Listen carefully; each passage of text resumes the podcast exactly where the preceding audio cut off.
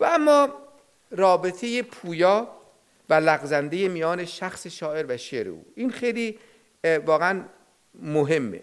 در نمونه حافظ خیلی زود و به راحتی میشه دید. و چقدر به بیراهه رفته نقد امروز حافظ مثلا اون جایی که می‌خواد همه جا همون شخص رو ببینه. شما نمی‌تونی یک من داخل شعر رو بگی نگاه کنین فروغ فرخزاده چون شعر مال اوست. اصلا چنین نیست.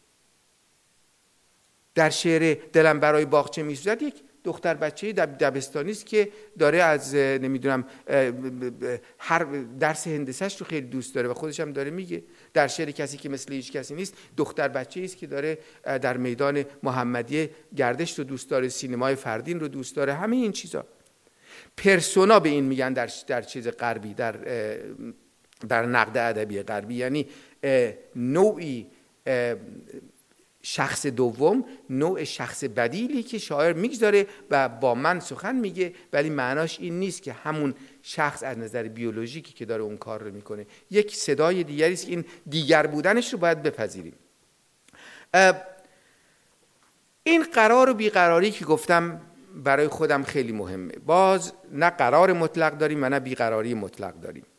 ولی اگر مثلا یک طیفی بگیریم از صفر تا صد یکی رو بگیم قرار اون یکی رو بگیم بیقراری هر کدوم از این سه چهره ما در یک جایی از این قرار می‌گیرن.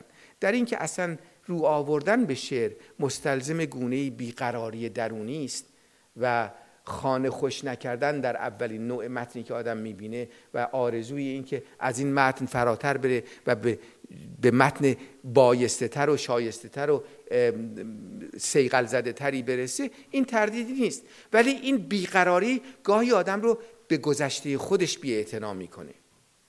فروغ فرخزاد در یک کاریر 16 سال فقط شعر گفت این زن. در 32 سالگی مرد. ولی در همین 128 شعر داره فقط. ولی در همین اندک کار از حیطه های شخصی خاطرات شخصی میاد بیرون به پهنه اجتماع میره عروسک کوکی رو می‌نویسه آیه های زمین رو می‌نویسه و بعد چرا توقف کنم؟ من از سلاله گلها میایم. تنفس هوای مانده ملولم می‌کند. به این صدا می‌رسه. اینجاست که ما باید این, این قرار و بیقراری رو هم در کار بیاریم. خب شاملو وقتی که پریا رو گفت اگر هر کسی دیگری بود ما همینجا خانه منه با همین سبک. ولی خیلی زود اولین کسی که پریا رو دست کم گرفت و خودش انتقاد کرد خود شاملو بود. چرا او می‌خواست به صدایی برسه که اون نبود؟ با شاید با رشد سن خودش دیگه به اون صدا رسیده بود. شما از مرسیه های, مرسیه های خاک شکفتن در مه ابراهیم در آتش به ترانه های کوچک قربت و دشن دردیس اینها که می‌رسید می‌بینید که اون وقت به اون تغزل نابی می‌رسه که دیگه اصلا ضد پریاست. دیگه اون دلنگ دلنگ پریا توش نیست. پریا جیغ زدن بیغ زدن این کار. دیگه این این گونه موسیقا رو شما نمی‌بینید درش. موسیقایی می‌بینید بسیار آرام. در عمق حرکت می‌کنه و در سطح چیزی می‌بینید که خود شفافیت شما رو به اون عمق به اون موسیقا می‌بره. ولی به هر حال این اینها حرکت هایی است که من فکر می‌کنم ما باید نسبت به اونها آگاهی پیدا بکنیم تا بتونیم بعدا شعر شاملو اخوان فروغ رو بفهمیم. مثلا اسیانگری شاملو خیلی با اخوان فرق داره. بیشتر از نوع اسیانگری فروغ فرخزاد منتها در بعد مردانه خودش. به نظر من نامه که قصیده است و لابد داریم در این چیز نیست گذاشتی در این کتابچه بدان زمان که شود تیری روزگار پدر سراب و هستو روشن شود به پیش نظر. مرا به جان تو از دیرباز می‌دیدم که روز تجربه از یاد می‌بری یک سر. مرا به کام عدو مانده ای به دام عدو که تو به نامه نویسم به کام دشمن بر. این گونه رویارویی با پدر در اخوان دیده نمیشه دیگه. نه با پدر بیولوژیک فقط بلکه با پدر فرهنگی. یعنی بخشی از حرف, فردو، حرف شاملو درباره فردوسی از همینجا نشأت می‌گیره. او فکر می‌کنه اینقدر بزرگ شده که می‌تونه فردوسی رو هم سر جاش بنشونه. و همونطور گفتم بالهای مومیش ذوب میشه و به زمین میفته متاسفانه. این است که شما این دینامیک ها رو لازم نیست ابزار فاصله گرفتن از این شاعران بکنید. یا احیانا خدای نکرده نفرت کردن ازشون. کافی است پی ببرید فقط به اینکه اینها هم مثل شما و من آدمی هایی هستند که دارن در یک قالب هایی فکر می‌کنن. بنابراین جا باز میشه برای درک خود اون چیزی که رنگین کمان زیبای شعر است در همه اشعار. دو مفهومی که در شاملو خیلی برجسته است. یکی صحنه عشق است. عشق خب در همه در همه از از از فردوسی بگیرید تا نظامی تا فخرالدین اسعد حتی به گونه دیگری و تا حافظ و تا دیگر عشق در سعدی. ز خاک سعدی شیراز بوی عشق. هزار سال پس از مرگ ویگرش بوی اینها همه به یک چیز اشاره می‌کنن. منتها اون چیز ابعاد پیچیده ای داره. بی تردید عشق مجنون لیلی همون عشق خسرو و شیرین نیست. حتی اینها در, در یک زمان و از یک ذهن جاری شده باشد. عشق امروزی عشق دیروزی نیست. عشق امروزی یک بعد زیبای تنانه داره. بنابراین لبانت به ظرافت شعر یک بیان عاشقانه است. اگرچه من مقاله‌ای دارم در این باره در تحلیل نهایی برمیگرده به همون تحلیل اندام معشوق به جای کلیت معشوق. یعنی همون چیزی که زلف و ابرو و دهان و اینها تبدیل میشه. معشوق خودش مقصود خورد میشه به این نمادهای زیبایی خودش به جای اینکه به صورت یک انسان در بیاد. مثل خود مرد. امروز ما جور دیگری فکر می‌کنیم. وقتی فروغ فرخزاد از عشق سخن میگه اصلا جهان دیگری رو در نورده آ ای روشن طلوع بی غروب آفتاب سرزمین های جنوب پیش از اینت. گر که در خود داشتم هر کسی را تو نمی انگاشتم درد تاریکی است. درد خواستن رفتن و بیهود خود را کاستن سر نهادن بر سیه دل سینه ها سینه آلودن به چرک کینه ها. اصلا بیان دیگری است. بیان نیست که اگر اون بعد متافیزیک رو ازش نخواهید ازش مطالبه نکنید پهلو می‌زنه به مولوی و در همون وزن و در همون در همون قالب مصنوی. بنابراین این همه اینها عشق یکی از این چیزاست. در شعر شاملو بیش از هر چیز آزادی است. آزادی یک آرمان تاریخی دور و دیر است برای او. آه اگر آزادی سرودی می‌خواد. کوچک حتی کوچکتر از گلوگاه یکی پرنده. ولی هیچ وقت این شاعر توفیق پیدا نمی‌کنه که آزادی رو برای ما خورد کنه و ملموس کنه که ما بفهمیم آزادی کجاست. فقدانش ملموسه. دهانت رو میبوید. این فقدان آزادی است. ولی خود آزادی چگونه کیفیتی است و فرد انسانی چه می‌تواند با این آزادی بکنه با این کیفیت بکنه؟ اون چیزی است که چون ما تجربه نداشتیم نه تنها در تمامی مردم ایران به نظر من یا بخش بزرگی از مردم ایران بلکه در شاعرشون هم درک نشده دقیقا. که این وقتی که به زمین بیاد این آزادی و دو پاش رو بر زمین بگذاره و بگی من منم منو بشناسید ما نمی‌شناسیم ما امنیت رو خوب فهمیدیم در بعد فرهنگ سیاسیمون. ولی آزادی رو دقیقا نفهمیدیم و همچنان برای ما مرزش با اختشاش کاملا مشخص نیست. مرزش با گذشتن از مرزهای عرف اجتماعی مشخص نیست. اینها مطالبی است که من امیدوارم از راه شعر نو برای ما جلوه و جدی بودن خودش رو نشان بده و ثابت بکنه بر و سرانجام حالا می‌خوام برسم به این که تجربه گرایی و تجربه, تجربه گری های شاملو کجاست؟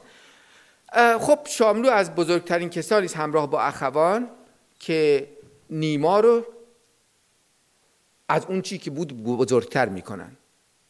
نیما پدیده ای بود برای خودش و در یک خطی قرار داشت که از ده خدا شروع می‌شد تا خود نیما نیم قرن طول می‌کشید و به وجود می آمد ولی اگر کسانی مثل شاملو اخوان احسان تبری دیگران سیاوش کسرایی. نمی آمدن و نمی گفتن آنک نو. ببینید شعر نو وارد شد. این شعر نو ممکن, ممکن بود اون نباشه دیگه.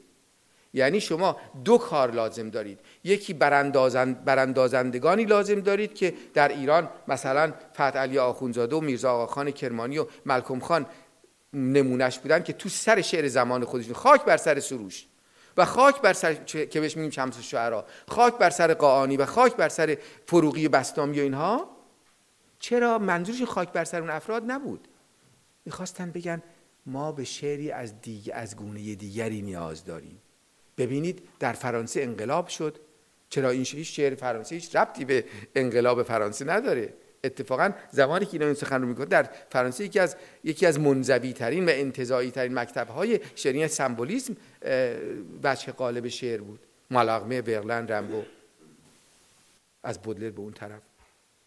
بنابراین این سرش به نخ واقعیتی در اروپا بسته, بسته نبود.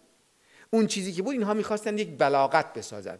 یک ابزار جنگی بسازن. این ابزار جنگی تا نیمه قرن قرن بیستم هم ادامه داشت. بالاخره نوی بود و کهنه بود و شاملو افتخار می‌کرد که یک بار هم حمیدی شاعر را بر داربست شعر خود آونگ کردم و اونها هم از اون طرف شعر نور مسخره می‌کردن.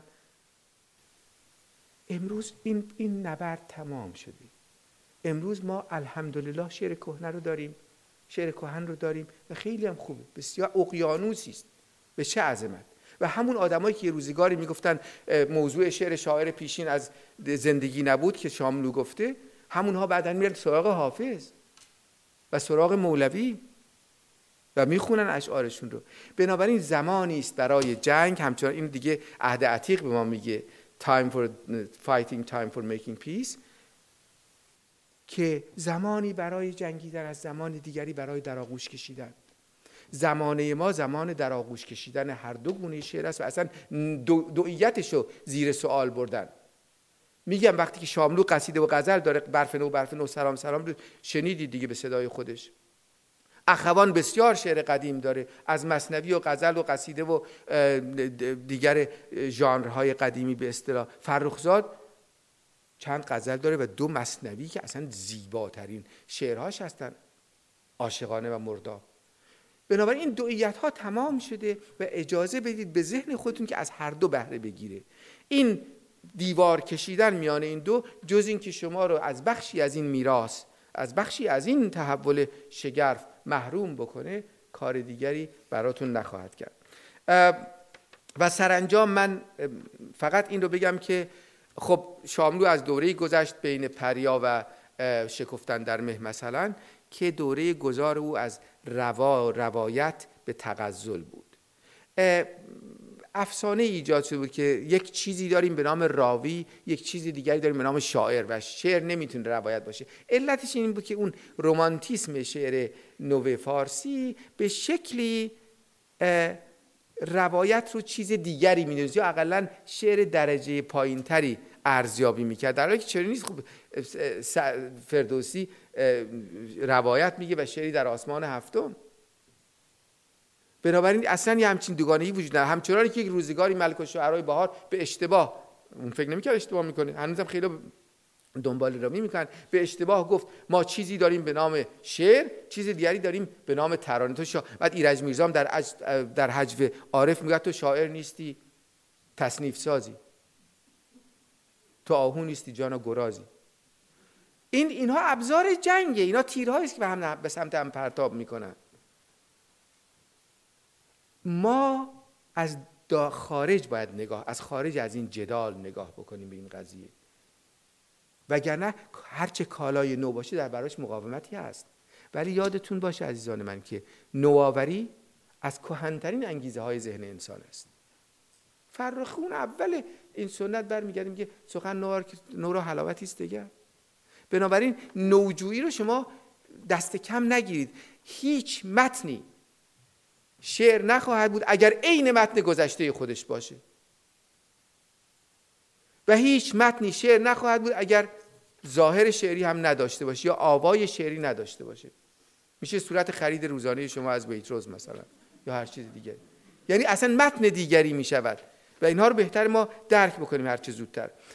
باره من فکر می‌کنم ما وقتی که هوای تازه آیدا در آینه و آخر سر ترانه های کوچک قربت رو می‌خونیم به شاملویی می‌رسیم که امشب بیشتر خوانده خواهد شد و فضای ذهنی ما رو روشن خواهد کرد و این شاملوست که من امیدوارم اون کسان رو که با که خیلی خصلت خوبی زدن با اندکی مایه از بدبینی یا از, از شک و تردید با سخن من روبرو بشه. ولی امیدوارم یک اتفاقی بیفته که به حال بدونید این هم شعری است برای خودش. من می‌تونم بگم که این شاعر رو بیشتر از اون یکی دوست دارم. ولی اینکه این شعر هست اون شعر نیست اینها دیگه میگم درا رو میبنده و این میراث شکوهمندی رو که اقیانوسی است برای ما تبدیل به دریایی یا دریاچه یا حتی مردابی. بسیار ممنونم از لطفتون.